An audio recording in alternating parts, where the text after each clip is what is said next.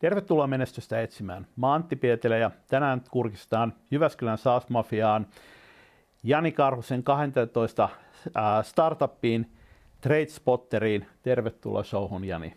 Kiitos Antti, mukava olla täällä. Sulla on tosiaan aika monta firmaa jo takana. Teillä on Jyväskylässä hyvin aktiivinen, tota, voisi sanoa SaaS Startup Skene. Sulla on, mitäs juteltiin 12 Y-tunnussa, jota olet ollut perustamassa tämä TradeSpotter. Siinä on aika melkoinen, nuorelle miehelle melkoinen määrä startuppeja takana.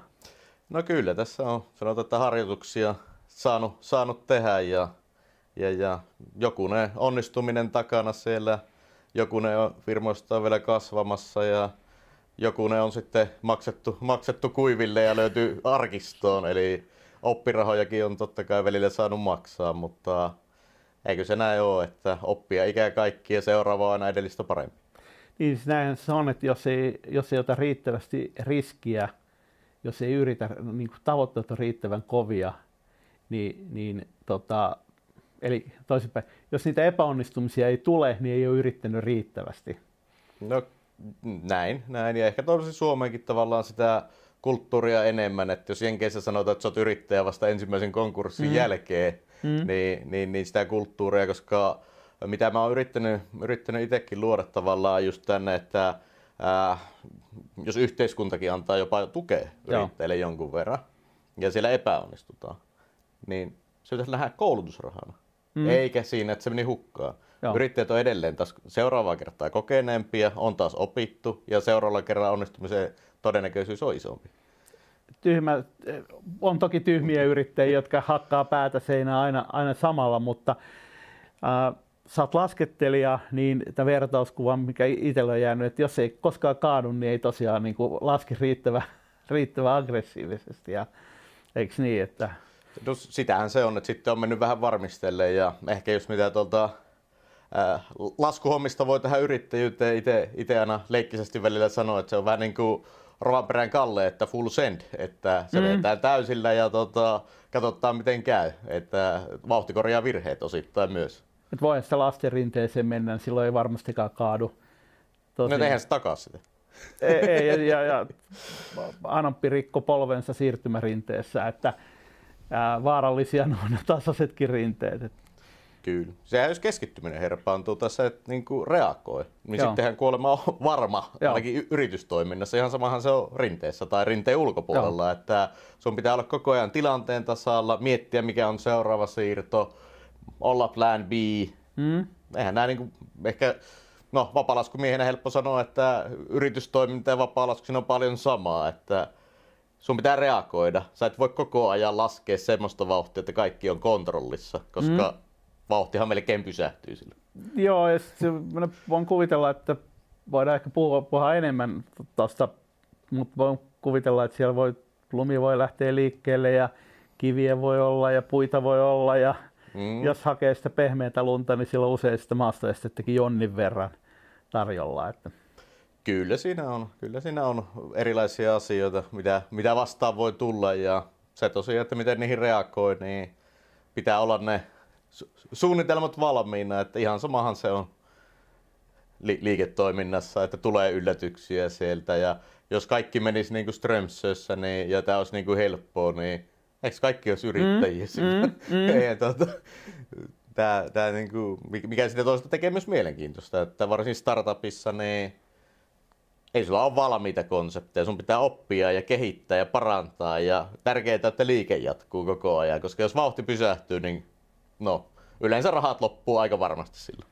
Purjennusanalogialla, jos on vauhtia, niin, niin peräsin toimii, jos ei ole vauhtia, niin, niin peräsin ei enää toimi, että sitten menettää ohjattavuuden. No kyllä, kyllä. Ja sitten totta kai kun saa vauhtia, niin välillä menee pikkuinen ylämäkikin siinä tuota, sillä vauhilla. Mm. Jos ei ole vauhtia, niin sehän tyssää sinne montun pohjille. Joo. No miten hei, äh, TradeSpotter tosiaan 12, miehen 12 startuppi. Äh, jos mä muistan, niin edellisessä olisi Flashnodessa.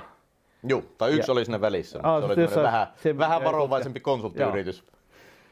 Tota, kerro lyhyesti, mitä Flashnode teki, että se menee sinne niin kuin niin kuin, niihin ensimmäiseen kymmeneen vaan pysytään näissä tota, yli kymmenen tota, järjestyksen luovissa, niin, niin Flashnode oli integrointi alusta yritys, eikö niin? Joo, eli integroitiin käytännössä verkkokaupat ja taloushallinto-ohjelmistot keskenään helposti kuukausimaksulla. Joo.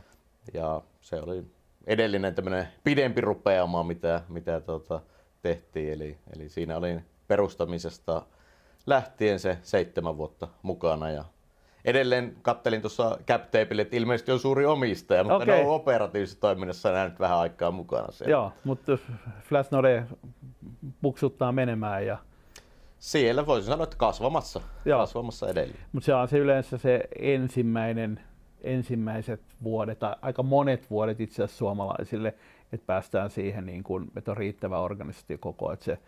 Sitten tulee se yrittäjälle ehkä tylsä vaihe, ää, kaikki on jotakuinkin rakennettu ja nyt pitäisi vaan niin kuin jaksaa se korpivaellus sinne, että päästään niin kuin oikein kunnon kasvuun. Hmm. Voisin, en, en ole katsonut Flashnodea nyt viime aikoina, että missä mis mennään, mutta voisin kuvitella, että jossain, jossain just siellä, että ei olla vielä rakettimaisessa nousussa. Mutta.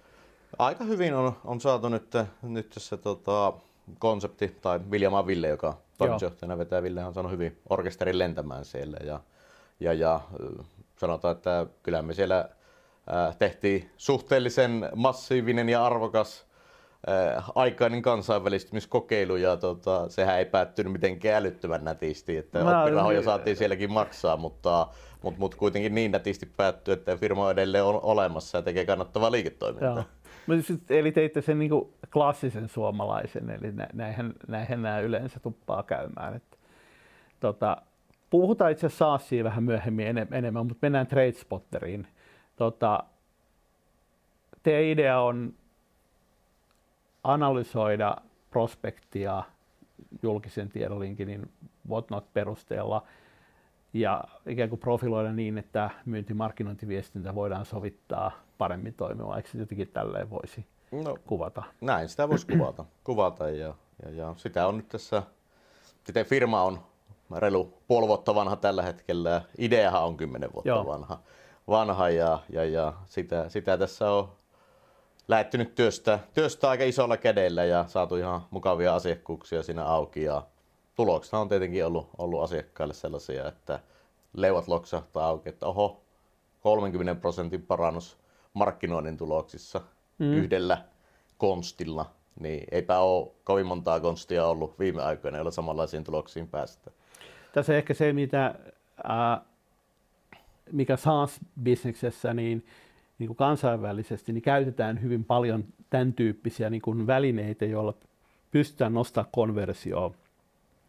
Mä en nyt siis tarkoita juuri TradeSpotterin tyyppisiä, mutta mm. voisi sanoa, että samaan kategoriaan kuuluvia välineitä, joilla – joilla saadaan nostettua konversio, joko kvalifioituu liidejä niin, että myynnille tulee oikeita hmm. kontakteja ja sa- saadaan karsittua tai, tai saadaan niin kuin täydennettyä tietoa tai niin kuin teidän tapauksessa saadaan parannettua viestintää, viestintää mutta sitten ehkä varmaan yleisesti niin, niin tämän tyyppisten välineiden käyttö ei ole kovin tavanomaista myynnissä vielä. Jos joo, aika, aika lapsen kengissä on, että totta kai niin psykologiahan on markkinointipsykologia tutkittu ihan valtavasti. Mm. Ja ne tuloksethan on testeissä ja tutkimuksissa vaikka missä äh, tota, validoitu. Ö, esimerkiksi tämmöinen niin display-markkinointi, siitä löytyy ö, brittitutkimus, yli kolme miljoonaa ö, ihmistä oli siinä mukana ja siellä näytettiin introverteille ja extroverteille erilaista sisältöä riippuen siitä, kumpia he, mm. heidät oli analysoitu olevan. Ja 56 prosenttia parempi tulos oli silloin, kun se matches se luonteenpiirre ja se viesti. Ja tämä oli nimenomaan myyntiä, eli prosessin loppuun asti. Joo. Ja nämä tulokset on ihan, ihan valtavia tuolla. Haastehan siinä on ollut, että mistä se analytiikkadata saadaan. Mm. Eli kun, mistä löydetään ihmisestä se tieto, että oot Antti introvertti vai oot extrovertti. Joo ja, ja tota, tai, tai sitten muita, muita luonteenpiirteitä, mitä voidaan myös hyödyntää siinä. Mutta se, että tämä ekstroversiahan on noista ylivoimaisesti tehokkain. Ja siitä taas sitten, kun lähdetään katsoa, katsoa sitä, tuota, miten sitä voi hyödyntää, niin viestin pystyy rakentamaan esimerkiksi sähköpostin. Mm. Sä voit soittaa erilaisella skriptillä. Mm. Sitten sä voit mätsää introverttimyyjät introverttiasiakkaisiin ja ekstroverttimyyjät ekstroverttiasiakkaisiin. Käyttötapojahan on vaikka kuinka paljon ja nyt me pystytään tuottaa sitä analytiikkadataa semmoisella kustannuksella, että se on yleensäkään mahdollista, kun jos mietitään aikaisemmin, asiakas olisi pitänyt laittaa psykologin penkkiin tälle, että mm, mm. vastaapa näihin kysymyksiin, että saadaan profiili. Mutta me pystytään tekemään se nyt koneella aika nopeasti ja edullisesti. Jos ajatellaan niin kuin hyvä myyjä, niin osaa adaptoitua asiakkaaseen. Valitettavasti niitä hyvien myyjiä on kuitenkin aika vähän siinä myyjä-armeijassa, joka tuolla liikkeellä. Ja niin kuin sanoit, että se, että pystytään kytkemään oikea myyjä, niin voi olla se helpoin tapa, mutta usein myöskin edellyttää, että on sen verran volyymia, että, että on, mm. on A-myyjiä ja on asiakkaita. Että, tota, mutta se, mitä mä oon nähnyt äh, TradeSpotterin kaltaisia työkaluja käytössä, on myöskin se niin kuin ihan puhtaasti kohdeasiakkaan ymmärtäminen, ihan se niin kuin markkinoinnin yleissävyn mm. hakemiseksi. No minkälaisia meillä on? Onko se, äh, onko se niin kuin Äh, datapohjaisesti päätöksiä tekeviä, niin kuin hyvin mm. rationaalisia, mm. onko ne enemmän niin kuin, ä, äh, fiilispohjalta tekeviä mm. ja näin pois. Vaikuttaa siihen, että minkälaisia sanotuksia sä lähdet webbisaittiin esimerkiksi tekemään. No tämä on just näin ja mitä me tehdään monelle asiakkaalle, niin mehän analysoidaan se heidän, heidän niin kuin ostaneet asiakkaat, mm. mahdollisesti hävityt asiakkaat, joille on kuitenkin tarjoukset tehty. Joo. Sitten analysoidaan se prospektikanta, markkinointirekkari, ja sieltä nähdään yleensä jotain korrelaatioita just myös tähän, että okei, teidän ostaneista asiakkaista vaikka on 70 prosenttia ekstrovertteja, jotka mm. ostaa vähän mm. enempi fiiliksellä ja tarvii sitä ää, tunneilmaisua sinne sisältöön. Niin okei, rakennetaan sitten sellaista viestintää oletuksena. Ja tota, tässä on itse asiassa mielenkiintoinen fakta on myös se, että ää, introvertit kärsii vähemmän ekstroverttisisällöstä kuin toisinpäin. Okay. Eli tota, jos, jos sulla on 50-50 kohderyhmä, niin tee ekstroverttisisältö. Ja tässä on itse asiassa todennäköisesti Suomessa yksi ää, tota, pullonkaula, koska suomalaiset firmat kirjoittaa faktaa mm. ja lu, luo sitä niin kuin introverttisisältöä, okay. kun kuitenkin valtaosa esimerkiksi myynnin päättäjistä on ekstrovertti. Eli mismatch, aika pahakin jopa. Okei, okay. mutta se on, ehkä tähän on myöskin se, että me niin kuin myynnissä perinteisesti rationalisoidaan asioita. Me unohdetaan kokonaan se tunnepuoli, joka taas kuluttajapuolella niin markkinointiin tehdessä, myyntiin tehdessä, niin liikutaan melkein kokonaan kuitenkin sille tunnepuolella, mm. fiilispuolella, että ää, mutta siis jotenkin me kuetaan B2B-puolella, että hei, niin kuin kaikki, kaikki on niin kuin ylti- ja rationaalisia mm. ja sitten mennään niin kuin kopy, kopyssä sille tielle. Kyllä, joo siis näinhän se helposti menee ja ehkä totta kai tämä suomalainen kansanluonne on vähän tämmöinen nöyrä ja ei voi ihan niin heittää hurlum heitä, että tässähän on se, että jos me mietitään nyt vaikka amerikkalaista mm. ää, introverttia tai ekstroverttia, niin ehkä se amerikkalainen introvertti on suomalainen ekstrovertti, kun tuo tämä kulttuurikonteksti. Mutta se e, ihmisiä on suurin piirtein kaikissa kulttuureissa saman verran ää, e, introvertteja ja ekstrovertteja. Se vaan, että mitä se tarkoittaa missäkin kulttuurissa, niin se vaihtelee. Joo. Ja, ja tässä tullaan siihen, että suomalaiset ovat aika pidättyväisiä esimerkiksi. Mm. Niin suomalainen, jos, jos on oikein semmoinen ääriextrovertti Suomessa, niin sehän menee jo pikkusen niin kuin keskimääräiseltä suomalaiselta niin ärsytyksen puolelle. Joo, koska, menee, menee varmaan jo paljon aikaisemminkin. niin, et se, se, tämä pitää totta kai niin huomioida siinä, siinä taustalla, mutta se, että ää, tärkeä erohan on esimerkiksi ekstrovertille, että sitä tunneilmaisua pitää olla. Et se ei voi olla pelkkiä faktoja, vaan siellä pitää olla sitä fiilistä Joo. Ja, ja taas sitten introvertille toisinpäin, että introvertti ei lähde siihen liekitykseen tai fiiliksen luontiin. Sillä pitää olla, tässä on faktat, tossa on faktat, tossa on faktat. Tämän perusteella sun pitäisi tehdä nyt päätös. Niin siinä introvertit ehkä, ehkä niin kuin, tai koetaan, että hän tekee sen päätöksen niin kuin datan perusteella. Ää, Seth Godin, joka on yksi tunnetumpi markkinointiguru, niin Steve tähän niin markkinoinnin luonteen sanaan, että people like us do things like this, mm. tai lauseeseen. Eikä niin kuin tosi paljon on kysy siitä, että kokeeko kohde henkilö, että hän kuuluu siihen joukkoon, että tämä on minulle, minun kaltaiset ihmiset, minun, meidän kaltaiset yritykset tekevät tämän tyyppisiä mm. asioita. Niin kuin paljon se identiteetti ja nähdään, että sehän on niin kuin hyvin pitkälle ekstroverttia mm. ää, kuvioa. Kyllä se, kyllä se näin on ja siis, että aika paljon, tai vähänhän meistä on niin niitä ääripäitä, Joo. kumpaankaan ääripäähän. Ja, ja se, että mutta se, että ehkä niin jos miettii no, SaaS-bisneksessä paljon, paljon mukana olleena ja säkin sillä puolella paljon, paljon touhuneena, niin kyllähän se niin on. Ehkä tämä perisynti Suomi-firmoilla on just se tosiaan, että tuodaan ne faktat, mutta se fiilis jää uupumaan. Joo. Kun se fiilis olisi kuitenkin, jos se ihmiset usein kiinnostaa. Mm. E, e, e, introverttikin saattaa kiinnostua siitä fiiliksestä, mutta se tarvii sitten ne faktat, että okei, onhan tämä niinku todistettu ja toimiva. Joo. Mutta se, että nämä on, nämä on tota, äh, markkinoinnissa pikkuhiljaa ollaan tultu oikeaan suuntaan Suomessakin ja ehkä niin kuin, varsinkin kun lähdetään SaaS-firmoja viemään maailmalle, niin äh, vähän lisää hypeä voisi ehkä mm. suomalaisetkin lisätä sinne, että voi vähän laittaa karkkia ja tota, värikynää siihen tarinaan, niin sitten se on ihan samalla tavalla katuuskottavaa, mitä nuo ruottalaiset laittaa koko ajan tuolla sitä värikynää tarinoihinsa. Niin. David Skook sanoo niin kuin yhtenä niin kuin ratkaisuna steppinä saa startupilla on tämmöinen niin kuin nailing the messaging, joka mä niin kuin kuvaan se silleen, että siinä vaiheessa, kun me pystytään kertomaan siitä tuotteesta niin kuin viestinnällisesti niin ti- mahdollisimman taloudellisesti, mahdollisimman ly- niin kuin lyhyesti sytyttämään sen toisen valo päässä, niin silloin me ollaan nailed the message.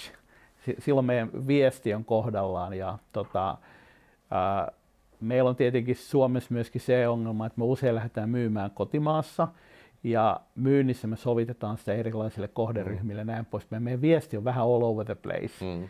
Ja ää, se ei kiteydy sen takia, että että pienellä markkinoilla me joudutaan palvelemaan vähän liian mm. monenlaisia asiakkaita, kun jos mennään isolle markkinalle, niin me voidaan valita sieltä ne vasenkätiset punatukkaset mm. tota, myyntijohtajat esimerkiksi ja puutella pelkästään niitä ja lähteä sieltä hakemaan se tractionia ja sitten laventaa myöhemmin. Mutta Suomessa ei kukaan uskalla niin kuvitellakaan tuollaista, vaan sitten lähdetään niin heti Kyllä. Tämä sopii siihen tähän ja tuolle naapuritoimialalle ja se, se, se on just näin. Ja siis tämähän on Suomi-ongelma.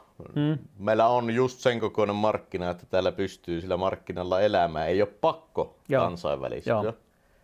Mutta sitten tämä markkina on aika pieni, että sen miljoonan liikevaihtorajan rikkominen taas vaatii sitä, että sä palvelet tosiaan usein Joo. kaikki, jolloin jäät vähän semmoisesta keskivertopalveluksi, mm. kun, kun taas sitten, mikä esimerkiksi tota, virolaisilla on onnia autuus, että heillä on niin pieni kotimarkkina, että he on pakko lähteä Joo. sieltä.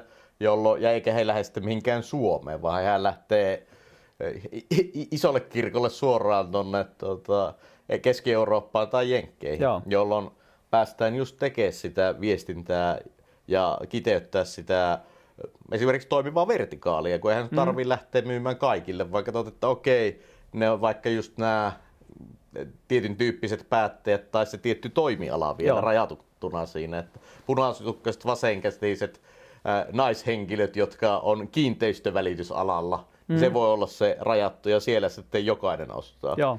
Ja tämä on vaan se, että niin Suomen markkina niin pitää vaan ajatella isosti ja lähteä miettimään, että okei, äh, onko tämä hyöty saavutettavissa jollakin tietyllä kohderyhmällä erityisen hyvin ja miten me pystytään heille se hyöty viestimään?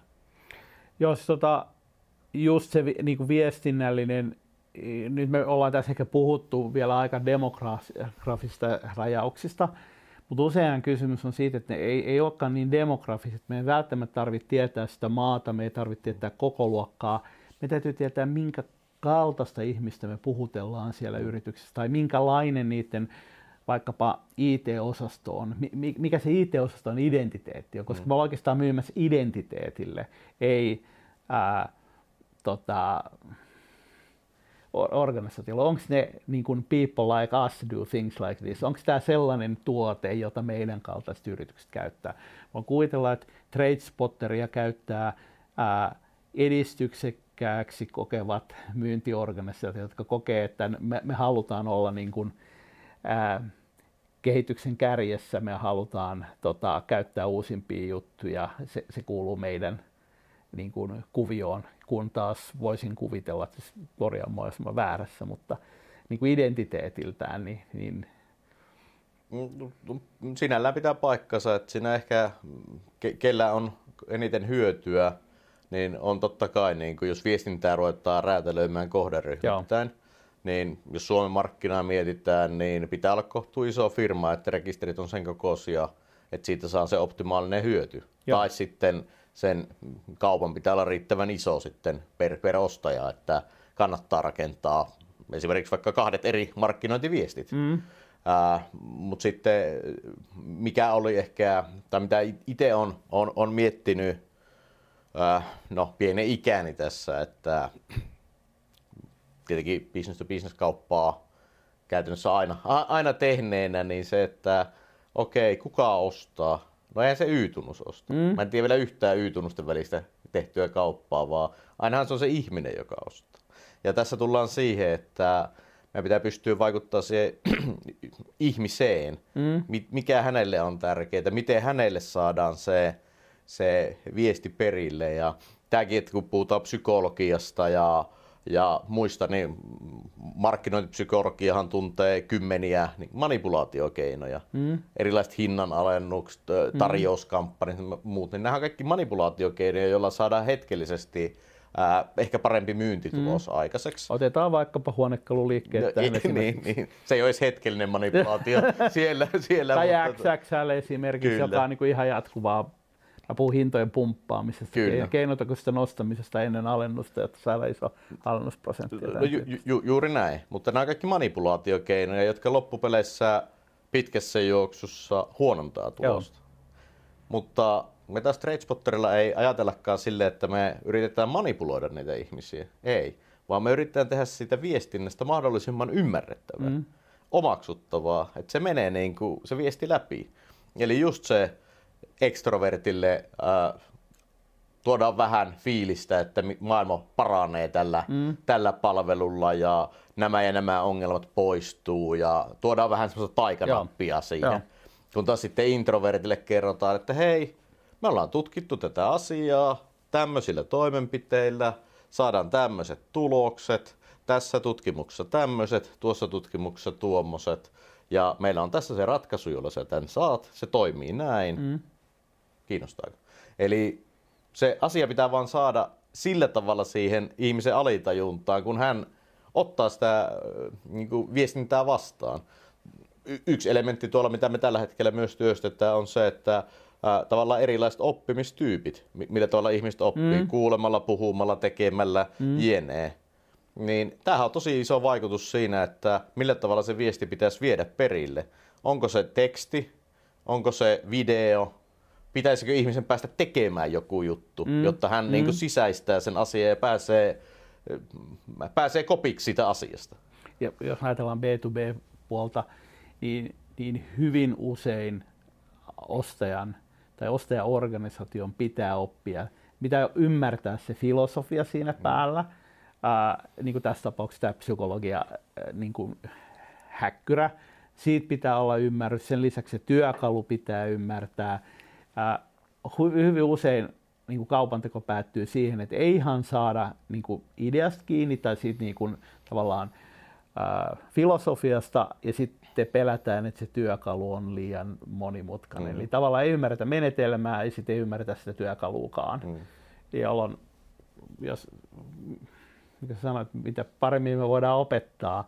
Ja musta se on sama, sama aikaan niin kuin voi miettiä, että no onko tämä liian liian henkilökohtaiseen menevää, niin me ollaan iät ja ajat personoitu sähköposteja, hei Jani, mm. hei Antti, me ollaan lähetetty miehille ja naisille erilaisia, me ollaan lähetetty pienille yrityksille, isoille yri, yrityksille erilaisia. Me ollaan tehty sitä demografisten tekijöiden mm. puitteissa kuitenkin tavallaan ne identiteettitekijät, se, että koet sä, että tämä on niinku mun juttu, onko se se people like us, hmm. eikö niin? Introvertit tekevät tällaisia juttuja. Okei, tämä kuulostaa siltä, että nämä puhuu mun kieltä. nämä selittää sen asian silleen, että mäkin ymmärrän, hmm. eikö niin? Silloin se on mulle. Ymmärrykset se on paljon kiinni ja se, että tavallaan mitä asiaa tuodaan, että tuodaanko mm. se niin kuin, vaikka just fiilispohjalta vai faktojen pohjalta, pohjalta se, että sitten kun ollaan se ensikontakti saatu syntymään ja ihminen on hiffannut, että hei, tässä voisi olla jotain mulle, Joo. niin sittenhän sitä viestintää pitää olla tarjolla sitten niitä niin kuin vaikka use ja vähän fiilistarinoita. Sen lisäksi pitää olla sitä palvelukuvauksia ja faktaa. Mm. Eli ihmisen pitää pystyä se, niin kuin, tiedonjano tyydyttämään niillä sisällöillä ja niitä pitää olla erilaisille ostajapersoonille sitten tarjolla, jotta se ostopolku pystyy jatkumaan siinä. Ja sitten parhaimmillaan totta kai niin kuin myyjäkin, kun jossain vaiheessa yleensä vielä mm. kuitenkin henkilökohtainenkin myyntityö on siellä prosessissa mukana, niin millä tavalla myyjän pitää varsinkin niin kuin ostotiimit, nykyään ei harva ihminen enää yksinään mm. ostaa, vaan se on aina ostotiimi, niin siellä on erilaisia, siellä on introvertteja, siellä on ekstrovertteja, on ambivertteja Joo. siltä väliltä. Ja miten sä saat jokaiselle sen ymmärryksen perille, että moni kauppahan kaatuu siihen, että siellä on se yksi, jolle sä et sano viestiä läpi, ja se rupeaa vähän miettimään, että no onko tässä järkeä, vähän tulee piruja ja uhkakuvia seinälle mm. sieltä, ja keissi siirtyy vähintäänkin eteenpäin. Kun taas, Joo. jos myyjä on onnistunut tehtävässään, se on saanut jokaisen vaikuttajan siinä tiimissä ymmärtämään, että vau, hei, me pystytään tekemään me, tästä on meille hyötyä, eikä tämä kuormita meidän organisaatiota mm. kohtuuttomasti. Let's do it. Niin se on, että niin kuin ostajatiimillä huomiosta kilpailee niin moni muu hanke, ja, ja ää, ei pelkästään se ostajatiimi, vaan eri henkilöisiä ostajatiimillä on eri, eri suosikkihankkeet, joita, joita yritetään saada edistettyä. Eli se on niin kuin hirveä kilpailu niistä resursseista, ja tavallaan kellä vaan on usein veto-oikeus. Kuka mm. esittää sen niin kuin, englanniksi sanoa reasonable doubt, mm. ää, epäilyn siitä, että, että me ei tulla selviä tästä tai että me ei tulla saamaan sitä hyötyä. Mm tai tämä ei ole juuri meidän organisaatio, tai onko tuo toimittaja niin kuin riittävän luotettava, tai mikä se vaan mm. onkaan. Ja se riittää, että se pieni, pieni niin kuin epäilyksen kyl, mm. siemen kylvetään, niin se keissi kaatuu siihen. Että niin, ja pahintahan on, se ei koskaan kaadu, se vaan aina siirtyy. Joo. Ja silloin my- myyntikin jää siihen luuppiin, että jos, jos ei ymmärretä, että miksi se nyt siirtyy, mm-hmm. jos se on vaan sille, että no ei nyt, koska ei keretä, Joo. eikä niin kuin, useinhan nämä asiakkaiden selitykset on vähän tämmöisiä Joo. epämääräisiä. Niin sittenhän sä jäät siihen luuppiin, että sitten kun sä palaat, että palataan puolen vuoden päästä, ne ei ole vieläkään hyvää aika. Kun asiakas ei sano, että no hei, meitä epäilyttää tämä ja tämä ja tuo asia, sen takia me ei haluta yhteistyö. Esimerkiksi, että no me ei luoteta sinuun. Eihän Joo. asiakas sano Suomessa Joo, ikinä ei, näin. Ei. Se vaan sanoo, että no ei, ei, ei nyt.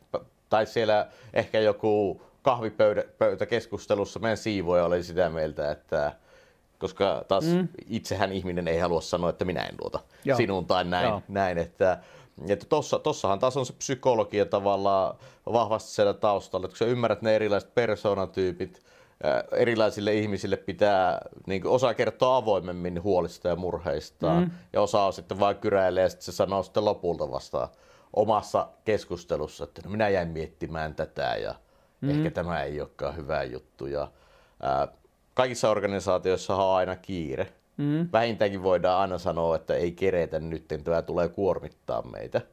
Ja tämä on se iso huoli. Monestihan se ei ole rahasta kiinni, koska investoinnithan yleensä ainakin paperilla näyttää kassavirta positiivisilta mm. suhteellisen nopeasti.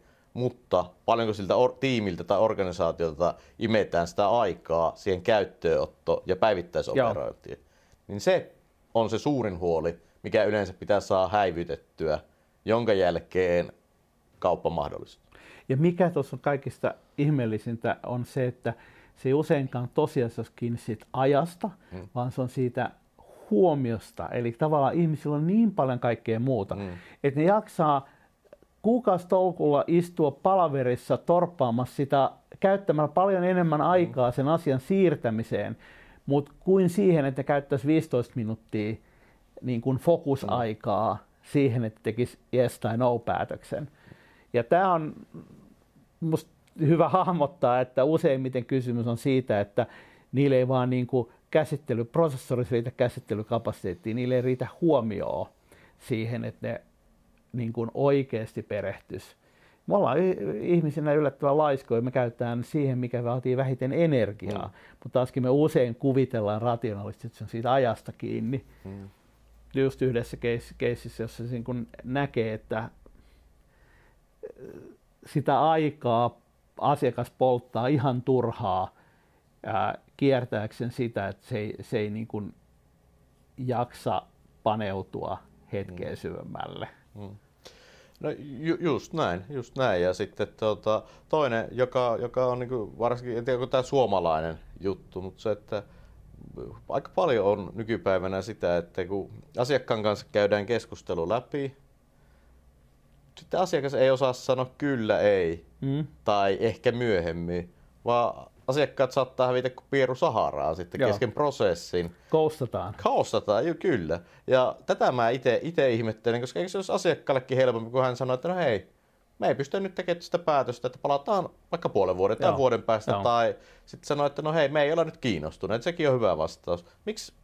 Joo. Tota, mun mielestä se on myyjien arvostamista se, että sä sanot jotain. Mm. Vaikka ei. Se on myyjälle paljon parempi kuin se, että sä välttelet sitä, myyjä soittaa sulle sata kertaa, niin se joka kerta vähän tunnet piston Joo. sydämessä. Kerran sanot sille, että ei osteta, kiitti moi.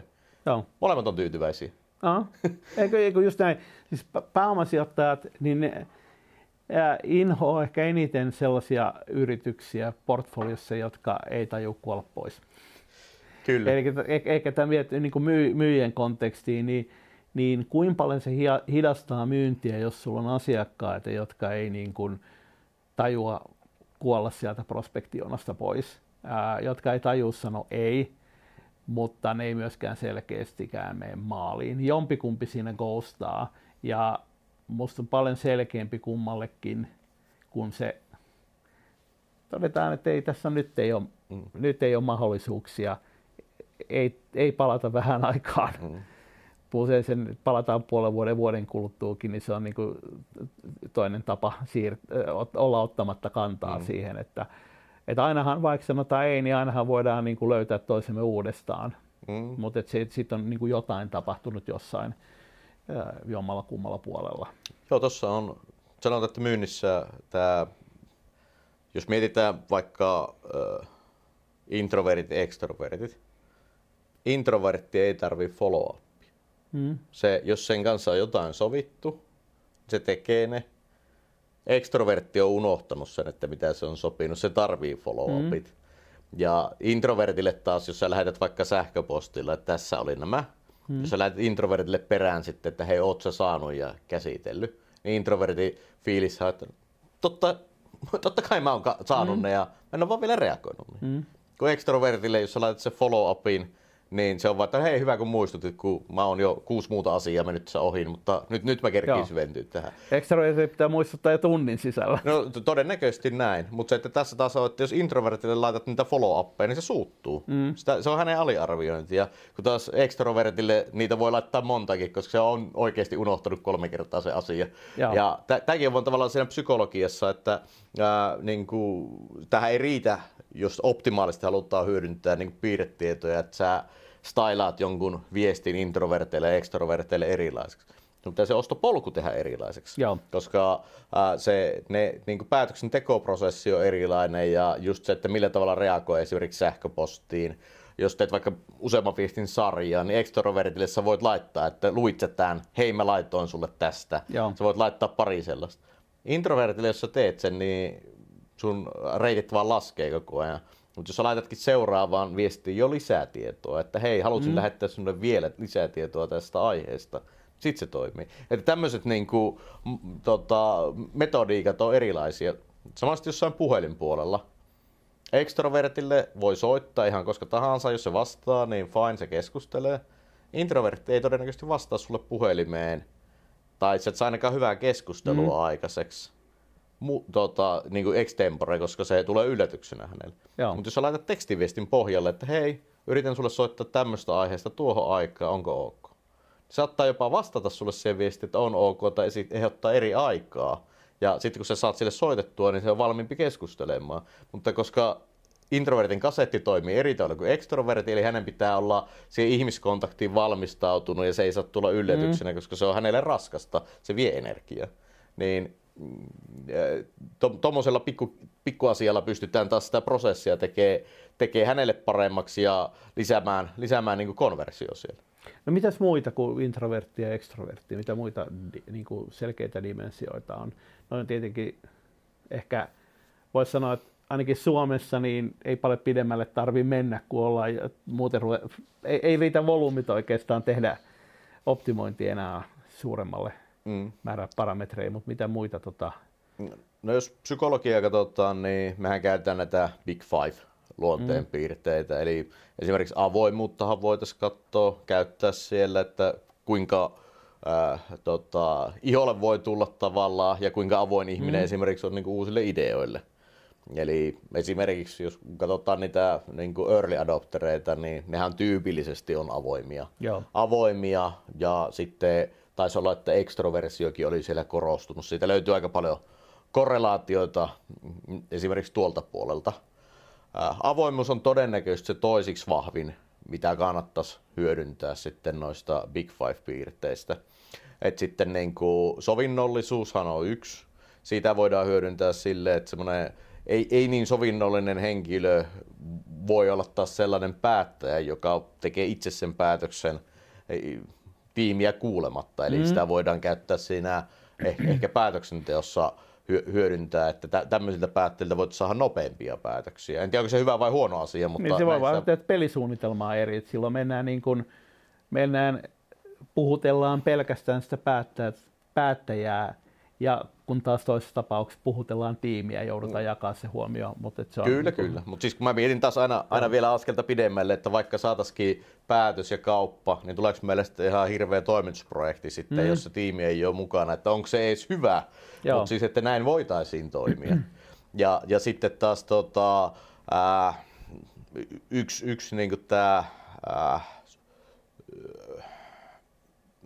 mikä se nyt on, tämä hyvä blackout tulee. Mä osaan näin niin ylös alas ja molemmin päin viisi Big Fivein termiä. Eli tämä Pal- pal- palataan, palataan kohta siihen. Palataan koska kohta. Tämä, tämä on niin kuin hyvin normaalia, normaalia ihmisille. Et meillä ei, tota, toi muisti on vähän dynaamisempi kuin tietokoneella. Mennään, mä vielä keskustelu vähän toiseen, toiseen nurkkaan, palataan tuohon. toi mä olen kuvannut tätä SaaSia, niin kuin kansainvälistä SaaSia erityisesti voisi sanoa myynnin ja markkinoinnin F1. Että täällä on yleensä niin kuin kovimmat vehkeet käytössä, kovimmat tekniikat ja muut.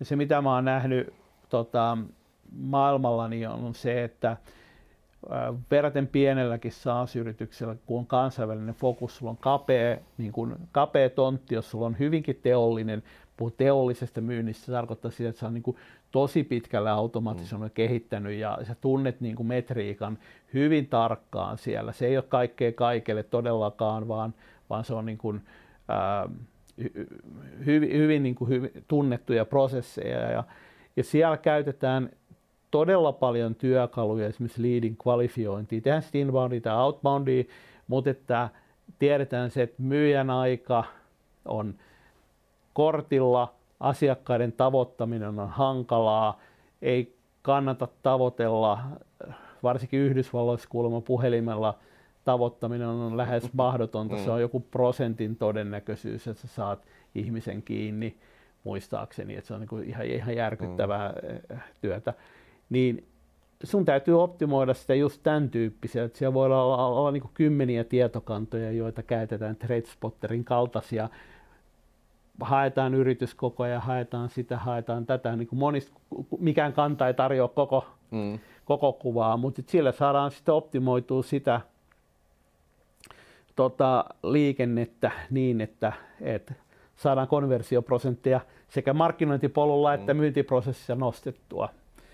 Ää, joko niin, että otetaan kaikki, mutta ohjataan niistä ää, ne, jotka sopii parhaiten, niin, niin parhaaseen putkeen, tai niin, että me valitaan sit sieltä niin kuin, ää, ylipäätänsä kohdistetaan sitä viestiä vain mm. tietylle porukalle, joka on meille otollisin.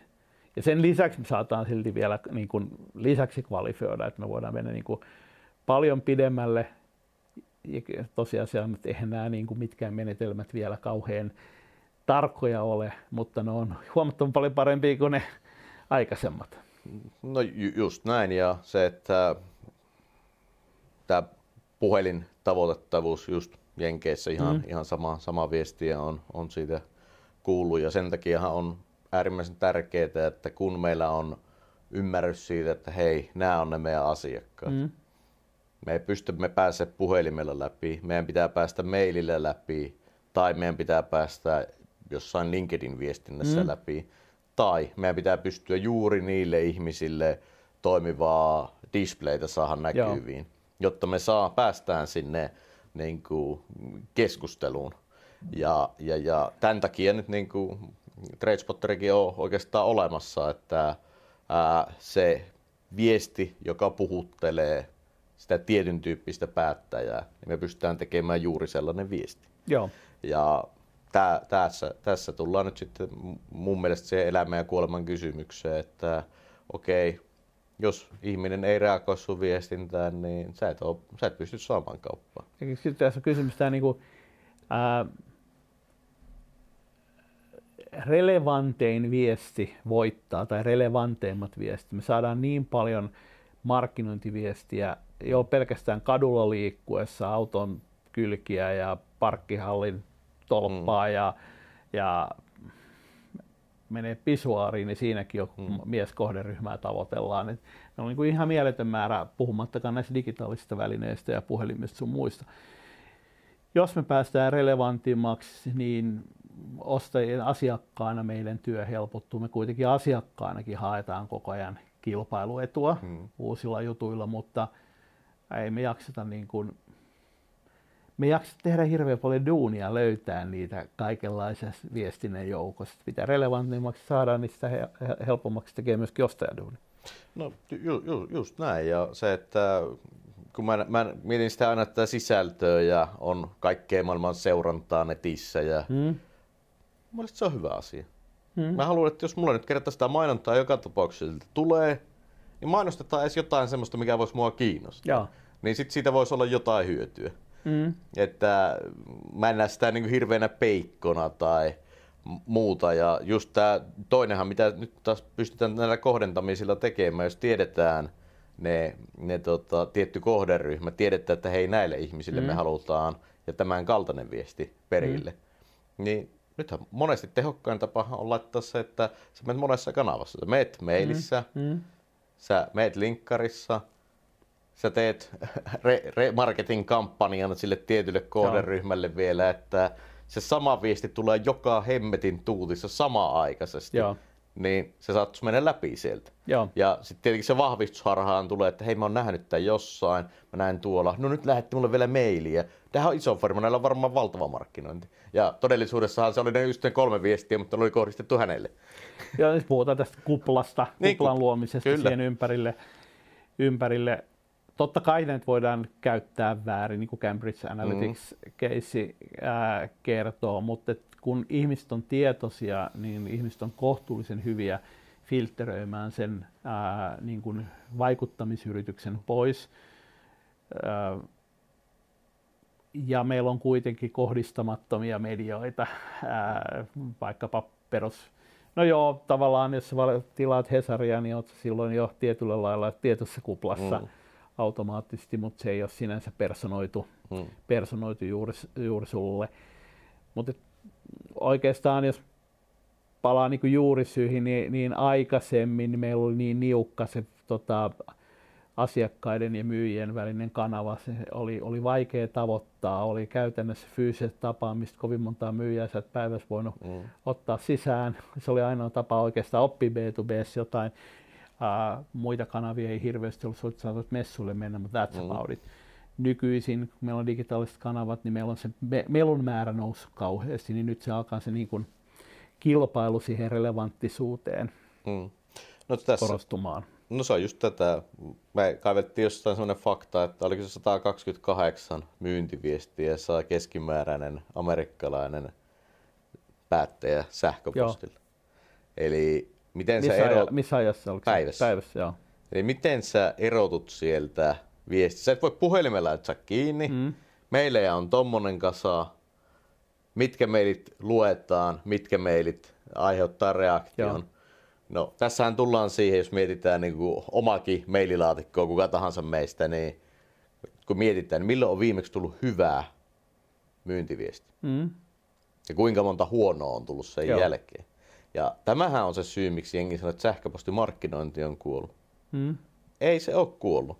Ongelmahan on siinä, että kun yritys haluaa lisää ää, sähköposti, ää, tai lisää liidejä, myyntihän huutaa liidejä tänne, mm. markkinointi yrittää tehdä. No mitä ne tekee? No joko ne su- laittaa samaa viestiä isommalle kohderyhmälle, ottaa sinne kaikkia luukaraundeja, ja, ei kun luukalikeja mm. kaveriksi, ja eihän se toimi se sama viesti semmoiselle kohderyhmälle, joka ei edes ole sitä kohderyhmää. Konversio laskee tuntuu, että ei toimi.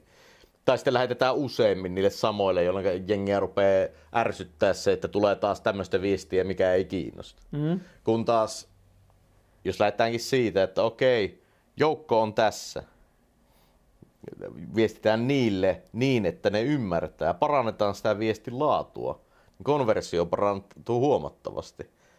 Tai mitä me pystytään myös esimerkiksi TradeSpotterilla tekemään, on se, että kun me analysoidaan, että hei, te asiakkaat on tällaisia, tämmöistä asiakkaat teiltä on ostanut. Pystytäänkin kaivamaan niitä samantyyppisiä päättäjiä lisää, että okei, se teidän viesti puree tällaisille, mm, että nyt älkää edes muuttako mitään, Joo. vaan laittakaa samanlaista, mutta näille.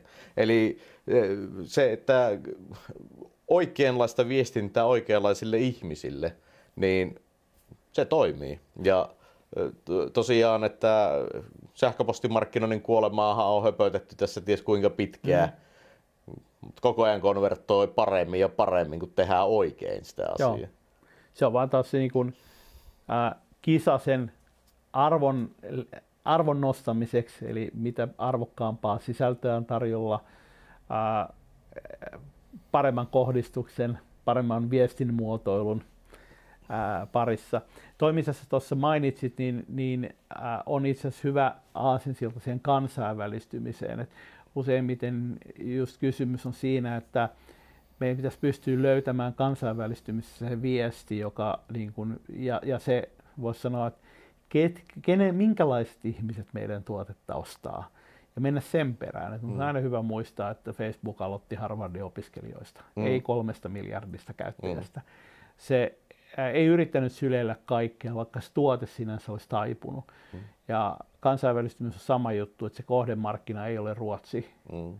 eikä se ole välttämättä edes myyntijohtajat Ruotsissa, mm. vaan se on tietynlaiset ihmiset, ja se voi olla, että se, niin kuin jopa ne demografiset tota, tekijät jätät kokonaan pois. Mm. Silloin sulla on viesti, joka puhuttelee, ja sä voit löytää niitä paikkoja, jossa se kohderyhmä hengaa. Mm. Ää, introvertit hengaa eri eventeissä kuin extrovertit. Mm. Introvertit ei he- hengaa eventeissä yleensä, tai jossain etäeventeissä kyllä, ehkä joo. kyllä ne hengaa, mutta ne on niitä nörttijuttuja. Niin ne on, ne, totta. ne on niinku sit, tota, ne on yleensä hyviä allergisia myyjille. Mm. Eli siellä on taas niinku aivan toisenlainen niinku lähestymistapa pitää olla. Ja, ähm, ja niin poispäin. Eli Mm. kun sä löydät sen niinku oman jutun, niin sä pystyt kelaamaan siellä tosi pitkälle. Meillä on kuitenkin maailmassa niin aika peevelin paljon kohdeyrityksiä. Jos meillä on Suomessa 5,5 miljoonaa ihmistä ja mitä, onko meillä, paljon meillä on yrityksiä, Vähän vajaa 300 000 taitaa olla Joo. elossa olevia. niin, niin meillä on niin kuin satoja miljoonia yrityksiä maailmassa, jota lä- lähestyy, kun me kaikki ollaan B2B-bisneksessä. Mm. Eli kyllä sieltä se niche löytyy, joka pitää löytää. Kyllä, kyllä. Ja just nimenomaan se, että jos sä... Kaikkea lähtee sitä viestinnästä, mm. että okei, tämmöinen viestintä puree tähän tämän tyyppisiin Joo. ihmisiin. Sitten jos niillä vielä on se ongelma, mitä sä oot ratkaisemassa, niin vielä parempi. Mutta se, että äh, kyllähän se kaikki lähtee siitä, että ymmärrettävä viestintä. Mm. Ja tämähän on taas sitten se, että okei, eh, kielialueet hieman rajoittaa tällä hetkellä. Totta kai käännökset koko ajan paranee, kone, konekäännökset ja muut, mutta se, että sä voit miettiä, että otetaan vaikka joku englanninkielinen kielialue, niin aika monta yritystä pystytään palvelemaan. Sieltä voidaan lähteä etsiä sitä nicheä, missä, missä se ongelma, jota ollaan ratkaisemassa, esiintyy. Ja, ja, ja sitten mä itse vanhana myyntikonsulttina uskon tähän niin kuin vertikaaliseen myyntiin, että jos sä nyt niin kuin pystyt ratkaisemaan vaikka, vaikka tota, kiinteistövälittäjien ongelman, niin myy sitten niille kiinteistövälittäjille, mm. älä myy muille. Jos se siellä toimii kuin junan vessa, ja tarkoitan näitä vanhemman mallisia, en pendolinin vessoja, Joo. eli oikeasti toimii joka kerta, niin myy niille. Eti niitä samanlaisia asiakkaita lisää. Mm. Ja sitten kun se on kollattu, niin mieti sitten niitä seuraavia käyttötapauksia. Kun taas perinteisesti Suomessa meillä on vaan niitä kiinteistövälittäjiä niin vähän, että sieltä ei saada riittävästi pihviä. Pakko ruveta myymään vähän kaikille siinä ympärille, joilla voisi olla samankaltaisia Joo. ongelmia. Aina oikeastaan tuossa on se, mikä taaskin helposti tehdään se virhe, erityisesti taas ehkä otetaan se kansainvälistymiskulma vielä siihen lisää, että erikoistutaan siihen segmenttiin. Mm. Kun oikeastaan meidän pitäisi ajatella näin, että meillä on yleiskäyttöinen tuote, me haetaan nyt niitä Harvardin opiskelijoita, me haetaan sitä beachhead-markkinaa, me haetaan sitä, että me halutaan vallata tämä niin rannikko, kun me saadaan yhdellä alueella jalansia, niin jengi rupeaa puhua siellä. Me ollaan suurempi tekijä siellä kiinteistövälittäjän markkinassa, kun me ollaan isossa markkinassa, kukaan ei tunne. Se voi ihan yhtä lailla olla maantieteellinenkin rajoitus. Mm. Lähestytään Manchesterin IT-päättäjiä Kyllä. esimerkiksi. Kun me tiedetään, että ne hengaa kuitenkin samoissa pubeissa ja tapaa vaihtaa työpaikkoja keskenään ja niin poispäin, niin jos me saadaan nimeä siellä, niin jossain vaiheessa meidän referenssit rupeaa puremaan eri tavalla.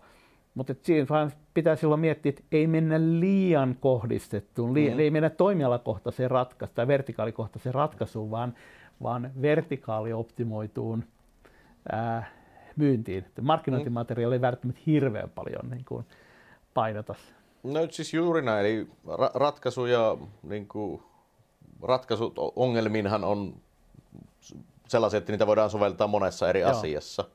Mutta mut sitten just tämä, niin kuin, voisiko puhua tuotteistamisesta tai kaupallistamisesta, niin kyllähän se vertikaalinen tekeminen siellä on ihan ylivoimaisesti tehokkain tapa. Että mm. Optimaalistihan vielä päästä silleen, että käyt ehti katsoa, että hei, kuka se on se yritys, jota benchmarkataan tällä toimialalla – hoidat ne itsellesi asiakkaaksi, muut tulee perässä. Joo. Sä todennäköisesti aika helpolla siinä. Et se, se taas sitten, jos sä yrität myydä jollekin yritykselle jotain, niin eihän ne referenssit puhuttele sitten ketään, että joku tota, myyt, myyt yhdelle, yhdelle tota, jopa alansa merkittävälle yritykselle, mutta ei ne mu, muiden alojen firmat sitä seuraa. Että mitä, niin, se, mä otan ihan konkreettisen esimerkin. Ähm, yksi myi tietoturvaratkaisuja ää, ja kun ne lisäsi siihen ää, aluksi, niin tuli ihan hyvin liidejä. Se lisäsi ne referenssi myös softafirmoille tietoturvaratkaisuja, niin lisäsi heidän referenssit, jotka oli taas suuria suomalaisia yrityksiä, niin liidivirta pysähtyi kuin mm. seinään. Koska se kohderyhmä on niin hetkinen, että ei me olla niin kuin pörssilistattuja mm tota, yrityksiä. Tämä on varmaan niin kuin todella paljon mm. kalliimpaa. Taas tullaan siihen people kanssa. Mm. Sä et ole, eikö niin softafirma ei ole pörssiyritys. Mm. Uh, jos sä kohdistat softayrityksille, niin sulla pitää olla referenssit, jotka on softayrityksille mm. sopivia. Jos sä myyt kiinteistövälitteelle, niin kiinteistövälittäjä ei välitä pätkän vertaa softa- mm. softayritysreferenssit, vaikka ollaan samassa kokoluokassa. Uh, se voi yksinkertaisimmilla olla sitä, että me valitaan – kohderyhmäkohtaisia niin kuin use caseja niin kuin yleisestä kirjastosta, meidän mm. kirjastosta, me valitaan referenssit kirjastosta ää, sen mukaan, että mikä se asiakas on, mutta me ei sinänsä niin kuin räätälöidä sitä viestiä. Mm. Me ei puhutella itse asiassa, me missä kohtaa sanota kiinteistövälittäjä. Mm. Meillä vaan sattuu olemaan sen tyyppisiä ongelmia tuotu esille siinä, mitä juuri sillä kohderyhmällä on.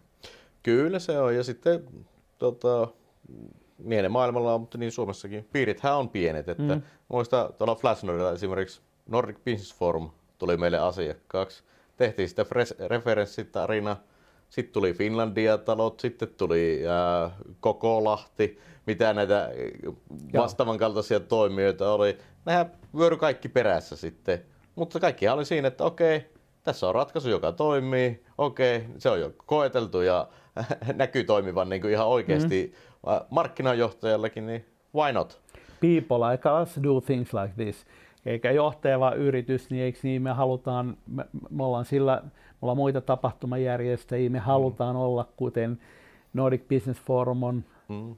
thought leaderi sillä alueella, niin, niin eikö niin me niin kuin me valitaan koriskengät sen mukaan, että kuka tähti niitä käyttää, vaikka me yhtä korkealle donkatakaan, niin, niin, Kyllä. niin sama logiikka.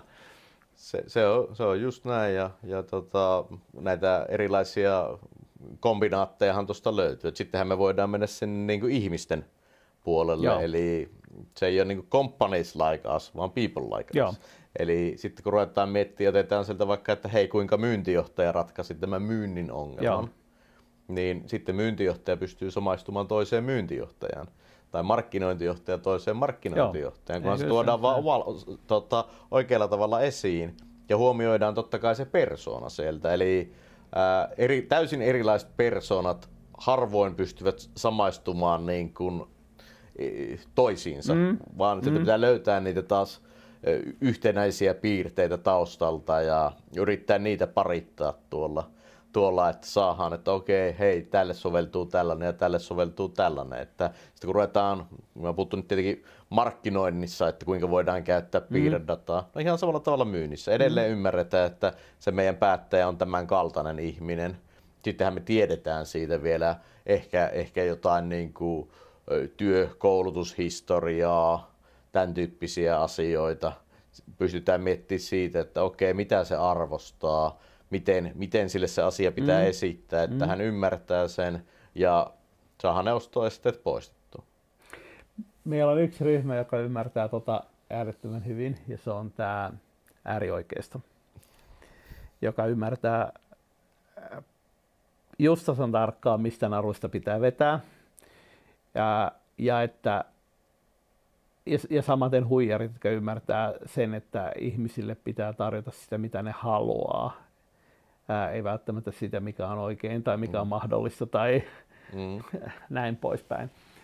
Tämä ehkä semmoisena niin varoittavana esimerkkinä ää, Donald Miller sanoi kirjassaan, kun se opettaa tätä niin kuin viestin kirkastusta, että tätä muistaakseni se oli Donald Miller, että näin, näin kun tätä menetelmää voi käyttää hyvikset, mutta sitä voi myöskin käyttää pahikset. Ja ää, ehkä semmoisena niin ennakoivana kommenttina siihen, että näin on, mutta se ei tarkoita sitä, että, että kohdistaminen personointi olisi pahasta. Hmm. Et meillä on monia muitakin alueita, joissa myöskin pahikset käyttää asioita ja se ei tee sitä asiasta niin kuin itsessään pahaa. Hmm. No kyllä, siis tuossa mitä Cambridge Analyticasta no. puhuttiin, niin hehän käytti just tätä mm. piirteiden analysointia taustalla.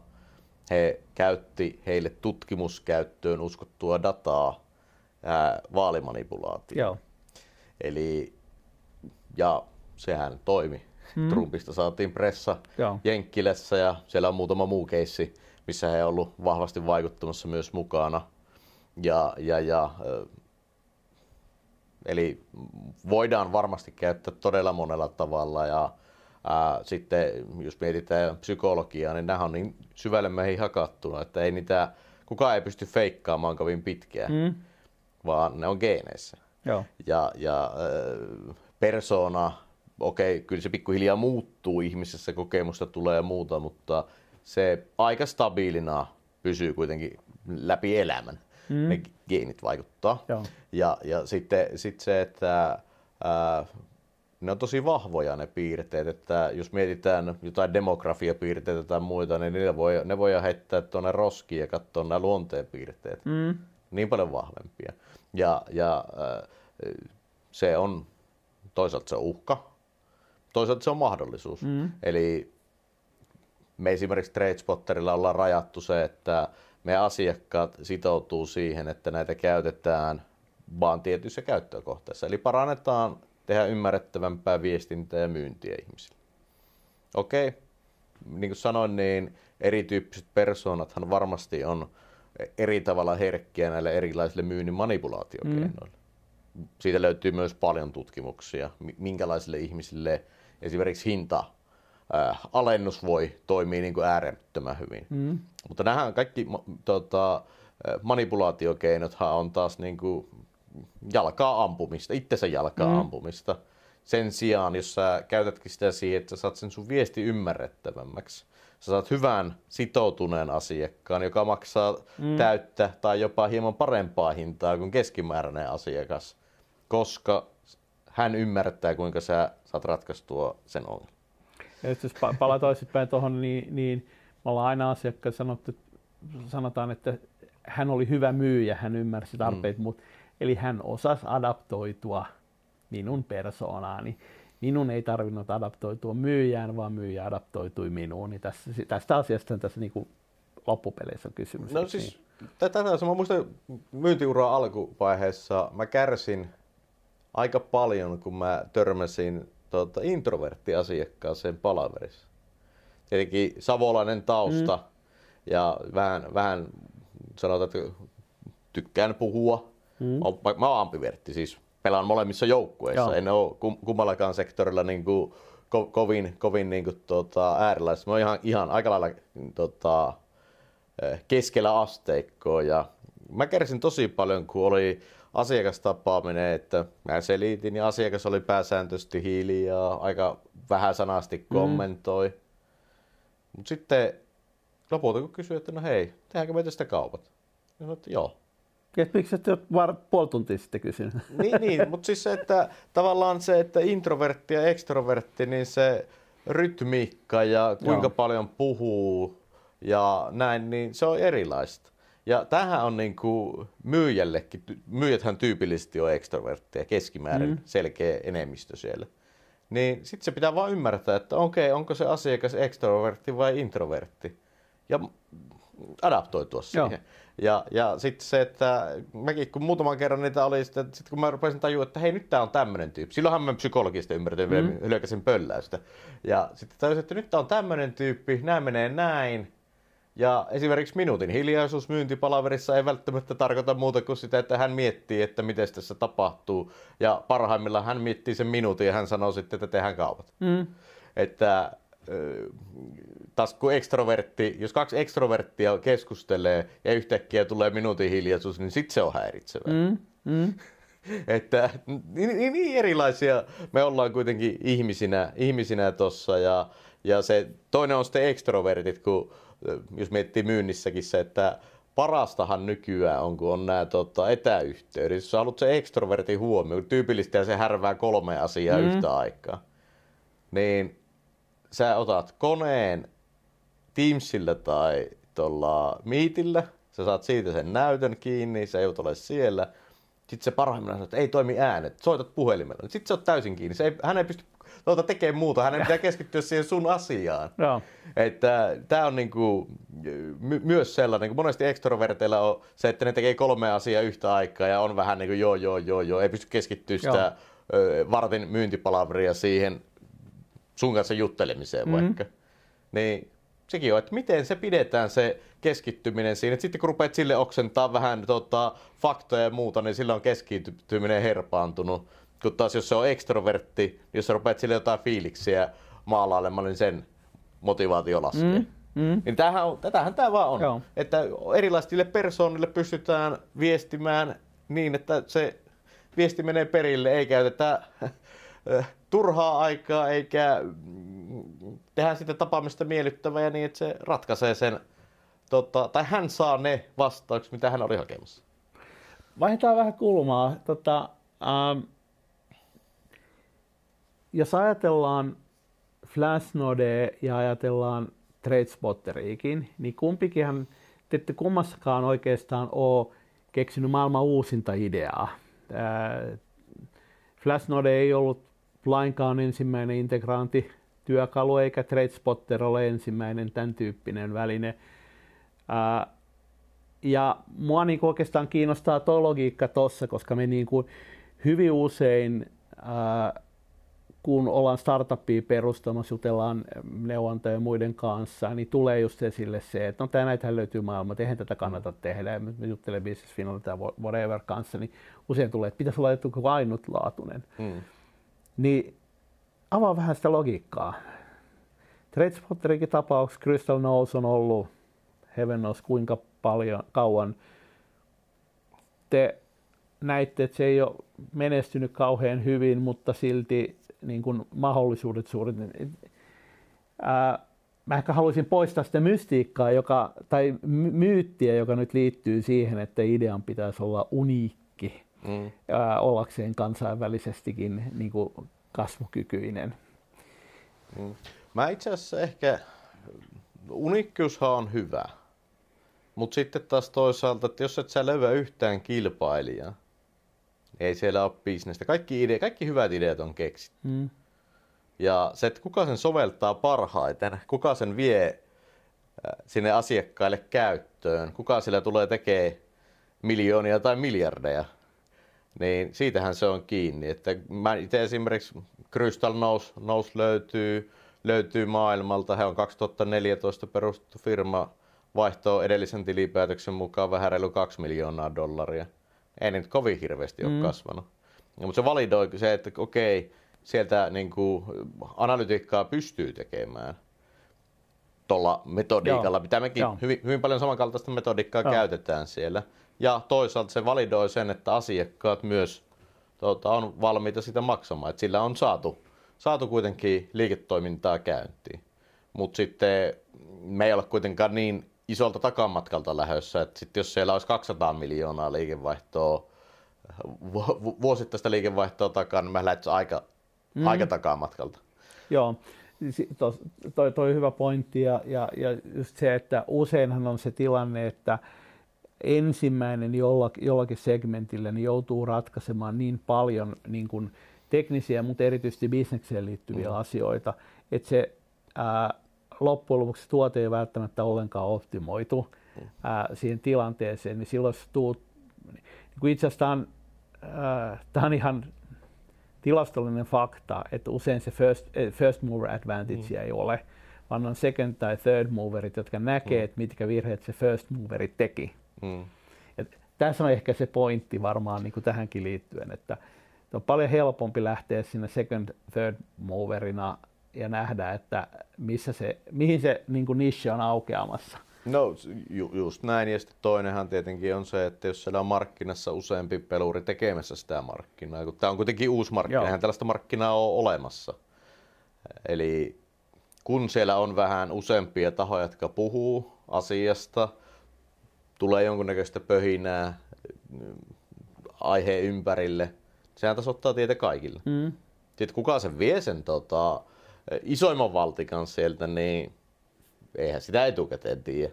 Mutta se, että jos siellä ei olisi ollenkaan pöhinää, niin ei sitä isovaltikkaa edes tule sinne. Koska, no, millä tahansa toimialalla parhaat, enitenhän markkinaosuuksia ja menestystä on monesti nauttinut sellaiset firmat, jossa onkin kaksintaistelu, molemmat työntää ja asiakkaat, mm. se on koko ajan asiakkaiden huulilla, että ostatteko te Microsoftilta vai Applelta nyt softaa esimerkiksi. Joo. Niin jos siellä olisi kilpailu ollenkaan, niin kummastakaan ei puhuttaisi. Mm. Kaikki pitäisi tehdä markkinoinnilla. Mm. Ja se on paljon työlämpää. Ja mitä mä itse mietin sitä, aina, aina kun jotain firmaa lähtee tekemään, niin aika monestihan se on, teknologia on olemassa, tai teknologiaa voidaan lähteä soveltamaan tietyllä tavalla, ää, erilainen käyttökohde tai jotain uniikkiuttahan siinä on hyvä olla Joo. olemassa. Jo, joku asia pitää pystyä välittömästi tai myöhemmin tekemään paremmin kuin ne todennäköiset kilpailijat. Jos sitä ei ole, niin sit, sittenhän sitä peli tullaan häviämään jossain vaiheessa, mutta eihän silloin kun startuppia perustaa, eihän sitä välttämättä tiedetä, mm, että mm. mikä se meidän kilpailuetu joskus tulee olemaan. Ainakin itse näen, että startupissa se kilpailuetu synnytetään jossakin vaiheessa, kun tajutaan, että hei, tässähän me ollaan ihan helvetin hyviä. Tehdään tätä no. lisää. Yksi sellainen tuohon liittyvä taito on tavallaan tämä niin brand pot, ehkä puhuttaisiin brändin, brändin positioinnista, miten saadaan, niin kuin, puhutaan myöskin messagingista, että miten saadaan se niin kuin yksinkertaisesti kerrottua ja, ja löydettyä se positio markkinoilla, että niin kuin porukka tajuaa, että miten me positioidutaan. Koska käytetään hyvin äkkiä, asiakkaat käyttää, myynti käyttää aikaa siihen, että me jutellaan ää, väärän, tyyppisten, väärän tyyppisen porukan mm. kanssa. Ihmisten, jotka kuvittelee, että sun tuote taipuu siihen, tähän tai tohon, johon se kyllä taipuu, jos oikein niin kuin kauheasti taivuttaa, mutta se ei ole kovin optimaalinen, jolloin sä et koskaan tule voittaa sellaista keissiä, tässä voitat, niin, niin se on vääränlainen. Ja toisinpäin myyjät käyttää ää, paljon aikaa asiakkaiden kanssa, jotka tota, on, mm. on, on väärän kaltaisia. Ää, mutta ehkä ei mennä siihen brand niin, niin kuin enempää, se on taas oma niin kuin keskustelu, nyt jonkun verran käsiteltykin tässä. Puhutaan vähän kansainvälistymisen haasteet. Sä kerrot, että tota, Flashnodellakin jouduttiin suomalaiskansalliseen tapaan käyttämään maitojunaa, että, että, että tultiin, tultiin takaisin. Ja tämähän on hirveän tavallista. Meillä on ollut suomalaisessa saaskenestä kuitenkin verraten työlästä saada sitä onnistumista. Mit, mitä sun kokemukset on niin kuin, ehkä nyt yritysten yli, yli ja jos katsot niin kuin, sieltä Jyskälän mafian näkökulmasta, niin minkälaisia tota, menestystarinoita siellä on ollut tai, tai epäonnistumisia, niin, niin mitä ajatuksia sulla on tuohon kansainvälistymiseen? Miten sä lähtisit vaikka niin kuin nyt, nyt lähestymään? No kyllähän tuossa on, on se, että ehkä on kahden tyyppisiä firmoja sitten.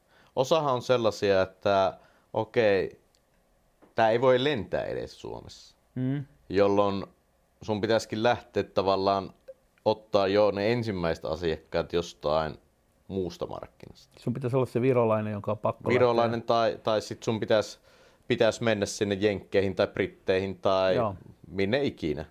Koska Suomihan on aika takapajula asioiden käyttöönotossa. Niin kuin, ää, jos mietitään vaikka Jenkkilä, jos niillä on joku markkinointisofta, joka parantaa niiden tuloksia, jonka kokeileminen on kohtuu helppo, niin hän kokeilee sitä. Mm. Suomessa pitää vakuuttaa kaikki, että no hei, mitäs jos kokeillaan tätä ja ei nyt ehkä viittis, kun en tiedä. Eli vähän se ajatusmaailma on ihan erilainen. Okei, suomalaiset on insinöörikansaa, amerikkalaiset on myyntikansaa, se maa pyörii myynnillä. Siellä toinen, toinen syy on se, mistä me ehkä, ehkä käsiteltiinkin tuossa aikaisemmin, on se, että Suomessa isokin myyntiorganisaatio myy vähän kaikkea kaikille, mm. jolloin se teollistamisen taso tai se kypsyystaso on niin paljon alhaisempi, että meillä 50 myyjän tai sadan myyjän organisaatio saattaa olla niin kuin valovuosia perä, perässä jotain niin kuin alle 10 hengen saa startuppia, mm. joka myy vaan tietyn näköisille, ja siellä on kahdeksan ihmistä, jotka tekee täsmälleen samaa, ja siellä on niin kuin kymmenen tota, data ää, lähdettä integroitu pelkästään liidin kvalifiointiin mm. tai jotain, niin eikö niin ne...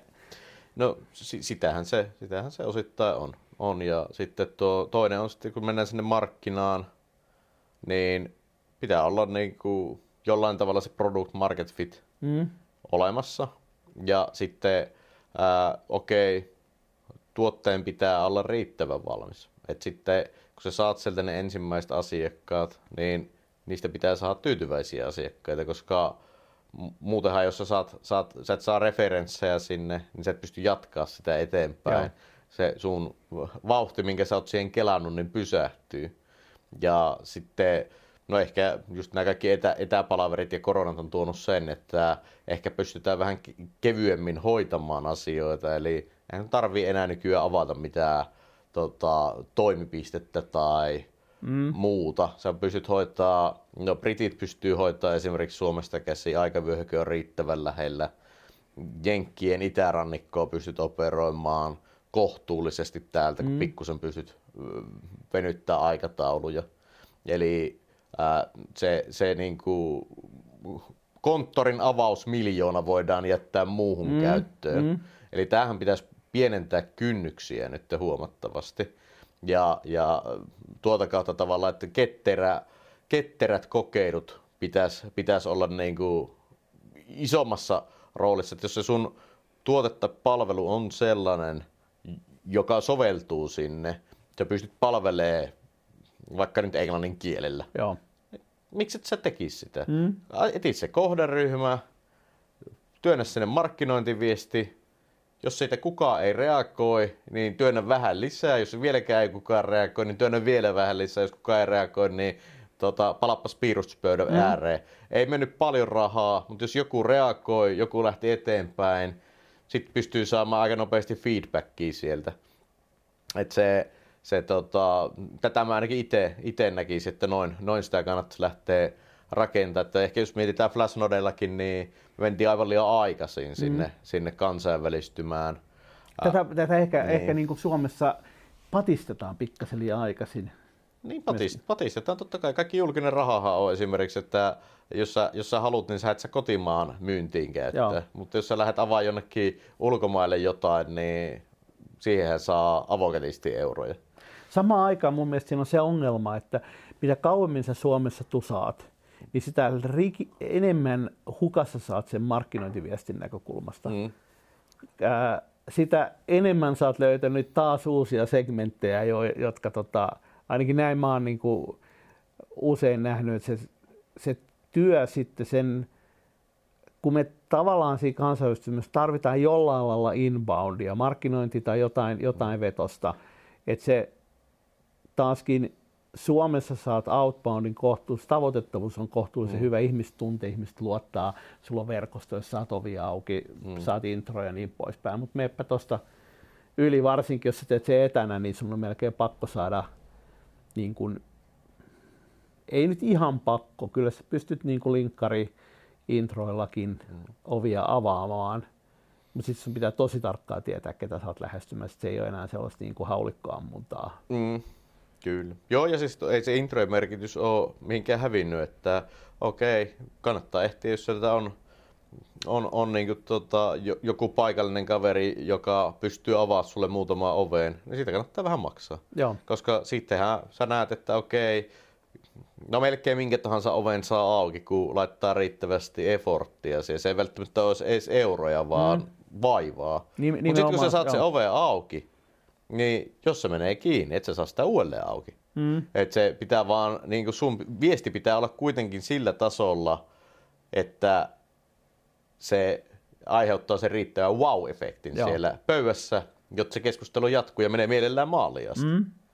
Ja tämähän on taas sitten se, se että en tiedä, onko tämä vähän suomalainen perisynti, että ei viitsitä tavoitella, tai suomalainenhan ehkä kokee, jos kolme kertaa laittaa viestiä ja linkkaria ja se ei vastaa, niin ei se nyt enää voi laittaa. Mm. Mä ainakin sitä mieltä, että se viestiä laittaa niin kauan, että se vastaa. Tai sitten se sanoo, että seuraava, laita vielä viesti, niin soitan poliisin, niin no sekin on reaktio. että niin kauan, että Pane rea- lähestymiskielon niin siinä niin, no siis se, se, se, on, no siis tämä on vähän sama, siis just puhuttiin sitä puhelimessa, puhu, puheluista ja tota, introvertit ja extrovertit soita kolme kertaa peräkkäin extrovertille, niin soittaa sulle takaisin heti, kun se vapautuu. Mm. Soita kolme kertaa introvertille, niin soittaa poliisille. Joo. että tota, just, just tätä tota, ajatusta, mutta se, että kyllähän sitä nöyryyttä vaan pitää olla siellä. Ja okei, okay, just tämä niin Amerikan manner varsinkin, niin ei, sen puhelimen voi unohtaa sieltä. Että sä voit saada puhelinaudienssin sovittua mutta et se kylmäsoitolla saa kiinni. Mm. Siellä kaikki robottipuolet ja muut hakkaa ihan eri tyyliin kuin Suomessa, että ei jengi vastaile. Vastaile ja totta kai, jos, jos joku soittaa, niin se on myyjä. Mm. Että se niin kuin sitten kaikki muu viestintä hoidetaan, hoidetaan mu- muilla kanavilla. Että tässähän on se, että miten sä tavoitat sen asiakkaan ja sitten kun sä saat sen tavoitettua, vaikka puhelimella, miten sä sanot sille? Miten sä mm. saat sen viestin läpi? Niin sekin on vielä siinä puhelimessakin tai palaverissa tai missä tahansa, niin on tosi tärkeää ymmärtää se ihminen. Tästähän tämä niin itse koko Tradespotteri taustahan taas on siinä, kun mietittiin silloin jo 2010-luvun alussa, että tosi kiva olisi ymmärtää etukäteen ja tietää, että kun soitan ihmiselle, että mitä se on miehiään tai naisia, mm. miten, miten mun kannattaa sille asiaa lähteä esittämään. Tai sitten kun menee palaveriin, että no miten siellä sen asia voisi lähteä esittämään. Sieltähän tämä koko ajatuksen siemen lähti ja tota, silloinhan teknologia ei ollut millään tasolla kypsä, että olisi voitu koneoppimista ja tekoälyä ruveta valjastaa siihen an- analyysitouhuun. Mutta nyt sitten kun tuli taas korona, meillä ei ole enää niin kuin palaveri, kun tulee niin tämmöiseen mm. face to face, niin sähän saat small talkeista ja kättelyistä vähän tellejä, että minkä tyyppinen tyyppi tämä on, että miten mm. tätä nyt kannattaa lähteä vetää. Nyt me mennään videopalaveriin, suoraan asiaan. Siitä pitäisi lähteä suoraan osata lähteä oikeanlaisella mallilla vähän vetää, vetää keissiä, niin kyllä se on valtava apu, jos sä tiedät etukäteen, että okei, tämä on nyt vähän semmoinen innostuva ekstrovertti lyömässä vähän tota, tunne, tunnevaikuttamista peli heti alusta alkaen. Tai sitten jos se on introvertti, mm. niin okei, mennään aika nopeasti asiaan, mennään faktoihin, käydään rakenteellisesti läpi, sovitaan jotkut toimenpiteet, that's it, ja nopeasti pois. Joo. Kaikki nauttii siitä silloin. Että tämähän on se tavallaan se tausta, että sä pystyt tehostamaan sitä tekemistä tosi paljon, kun sä tiedät, että minkälaisen ihmisen kanssa sä asioit ja miten hän haluaa asian käsitteltävä. Tässä voisi melkein siirtyä sitten tuohon pikkasen vielä henkilöstä. Sä oot kova vapaa-laskija, on katsellut Facebookissa, tulee kuvia milloin Japanista, milloin mistäkin. Itse pysynyt vielä rinteiden puolella, mutta tota, ää, kerro vähän seikkailuista. Vapaalaskuseikkailu, no joo, Japani, Japani on se maailman paras puuteri siellä. Siellä, siellä on jo kuule, kuulemma. Joo, se 16 metriä kun tulee lunta, lunta talveen, niin kyllä se ihan, ihan nättejä kelejä tarjoaa. Että paras viikko, kun mä ollut Japanissa, niin kaksi metriä on tullut uutta lunta viikon aikana. Se on ollut, ollut ihan, ihan tota, herkkua laskettava, että nythän on tuonne helmikuun alkuun taas reissu varattu, kun Japanista hävisi nuo rajoitukset, että se jäi vähän kausia välistä, kun olisi Joo. tullut niin pitkiä reissuja, että Joo. vaimo ei oikein sallinut, niin karanteenit, karanteenit olisi siellä päässä ollut se, oliko se kaksi viikkoa taisi jopa olla. Niin. Joo.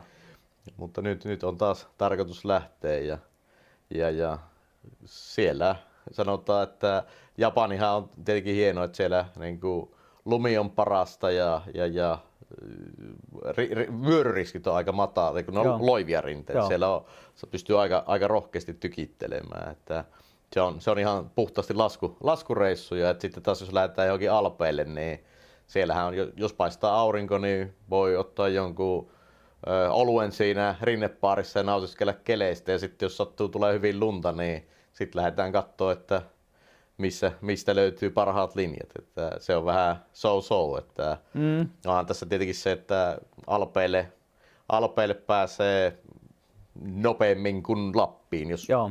autolla lähtee Lappiin.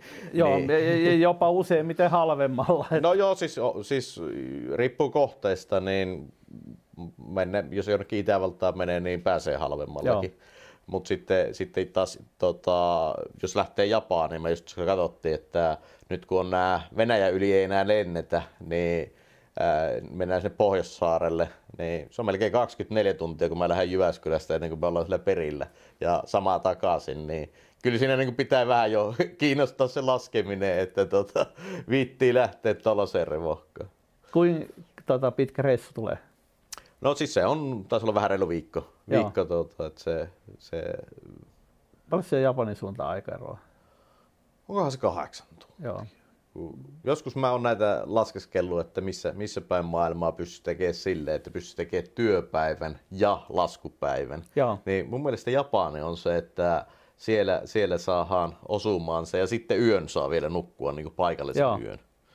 Että Jenkeissähän se onnistus tai Kanadassa, mutta sitten sä tekisit yöllä töitä Joo. ja sitten nukkusit sieltä niin kuin häröaikaa. Niin, niin, se ei ole ihan niin, niin mutta en tiedä, ehkä joskus sitten, sitten tuossa kun muksut on vähän isompia, niin sitä voisi joskus kokeilla, jos polvet vielä kestää laskemista. Se on, se on just nämä lapset rajoittaa tätä, tätä tota, unelmaa viettää osa-aika vuodesta jossakin hiihtokeskuksessa. Että. Niin, tai sitten sekin on vähän, tota, itsellä vaimo ei laskettele, niin se, ei, se ei innostu. Ja hän on tietenkin semmoisessa työssä, että vaatii, vaatii tota, paikallaoloa siellä paikallisesti. Joo. Että kyllähän tuo varmaan muuten olisi jo kokeiltukin jossain vaiheessa. Eihän lapset ole se ongelma, että se on enempi, enempi sitten tämä niin muu, muu perhe siinä. Että kyllä nyt kesälomia on pyöritty tuolla Euroopassa vaikka Joo. kuinka paljon, mutta se on Joo. sitten tietenkin loma. Joo. Hei, näin olisi, näin on hyvä lopetella. Sua voi seurata missä? Öö, no, mua voi seurata tietty, tietty tota, linkkarista löytyy muistaakseni kautta Karhunen on jopa... Panna linkki tuohon alle. Että Joo, löytyy... ja sitten tietenkin Tradespotterin tarinaa voi seurata ihan, ihan tradespotteri.com sivulta ja löytyy linkkaristakin tietenkin. Ää, löytyy myös meikäläinen Fasestakin ja mitä näitä som- sometilejä Joo. löytyy, että sieltä, sieltä, sieltä voi tutkailla ja mä oon aina yrittänyt sitä, että ää, jos on jotain business, business-haasteita tai muita, niin kyllä mua on aina autettu, kun mä oon apua pyytänyt, niin jos koetaan, että musta voisi olla jotain apua, niin aina saa laittaa viestiä, niin yritän, yritän auttaa tai kaivaa jonkun kontaktin, joka pystyy jeesaamaan sitten eteenpäin. Että kyllä mun mielestä siihen meidän pitää vain enempi ja enempi mennä, että tota, pistetään hyvää kiertämään mm, ja annetaan mm. apuja niille, jotka sitä tarvii. Ja Suomessakin enempi pitää niin auttamisen kulttuuria saada ja avoimuutta tähän bisnekseen, niin mä luulen, että me kaikki hyödytään siitä. Tuo on mun pakko kysyä sitten, minkä äh, neuvon sä antaisit itsellesi? Jos olisi nyt kaksi, kaksi reiluna, kaksi vitosena, niin peliin lähdessä, että sulla on kuitenkin kokemusta, niin, niin tota, mikä, mikä olisi se, mitä sä tekisit ehkä toisin, jos olisit niin kuin nuorempaa vuosikertaa? No mä ehkä, mun, mun lemppari on se, että tämä on niinku se sekä huonoin että paras neuvo. On se, että kuuntele niinku asiantuntijoita. Eli toisaalta kun joku, että kun, kun ei vielä 25, tai 25 osaa kaiken. No joo, silloin, niin se on joo. se paras aika. Osaa kaiken, niin sä et kuuntele ketään. Mm. Mutta sitten jos sä kuuntelet kaikkea, niin sä et tule tekemään mitään, koska mm. kaikkihan nostaa vaan riskit esiin. Joo. Eli se, että kuuntele silleen niin kuin huolellisesti, mitä ihmiset sanoo ja neuvoo ja näin, mutta tee sitten niin kuin parhaaksi katot. Että ei se niin kuin, ei oppi ojan kaada ja mielipiteet ja näkemykset. Ja se, että tota, mä itse tietenkin ollut tämmöinen hullu, että mä oon 20 löynyt eka firman pystyyn ja tota, jossain vaiheessa selvisi, että mitä se on. ja se, että niin kuin, ehkä mä en tiedä, jopa kaksivitoselle, ehkä jopa nuoremmillekin sanoo, että sehän on optimi aika kokeilla yrittäjyyttä. Sulla mm. ei ole vielä välttämättä perhevelvoitteita, sulla ei ole asuntolainaa. Jos kaikki menee päin prinkkalaa, niin sä, sä lähdet tavallaan samasta nollasta, jossa sä oot. Joo. Ja ei, ei, sä pystyt ei, aika pienellä, niin kuin, sulla on kustannusrakenne itsellä todennäköisesti aika matala, sä pystyt aika pienellä tota, palkalla, palkalla tekee ja pystyt startupissa viemään asiaa pitkällä aika pienillä pääomilla, pienillä riskeillä. Mm. Ne tilaisuudet kannattaa käyttää. Seuraava ikkuna aukeaa siellä neljävitosena, kun on asuntolainat maksettu ja lapset alkaa olla ja sellaisia, että ei tarvitse aamuisin kouluun viedä välttämättä. Niin, niin se, on. Niin kuin, siinä valitettavasti siinä pätkä sitten välissä, jossa on huomattavan paljon haastavampaa lähteä niin, no, mutta, ekalle rundille. Niin, niin ja sitten on end-up-yrittäjiä. niin. vähän niin kuin, tota, aletaan mennä jo, jo sinne, tota, mutta totta kai kyllähän sitä työkokemuksesta ja elämänkokemuksesta on valtavasti hyötyä siellä, siellä että onhan sitä tutkittu, että menestyneimmät yrittäjät tulee just sieltä ikäluokista. Joo. Eihän se niinku väärin ole, mutta se, että jos sä haluat niinku oikotietä on, että sä pääst rakentamaan just sitä tota, vaikka kymmenettä menestysstartuppia just silloin nelivitosena, niin kyllä on parikin pitää aloittaa. Mm. Hei, näihin, näihin, näihin sanoihin, näihin tunnelmiin kiitos Jani, kiitos yleisölle ja ei muuta kuin seuraavaan kertaan. Me nähdään seuraavassa episodissa. Moi moi!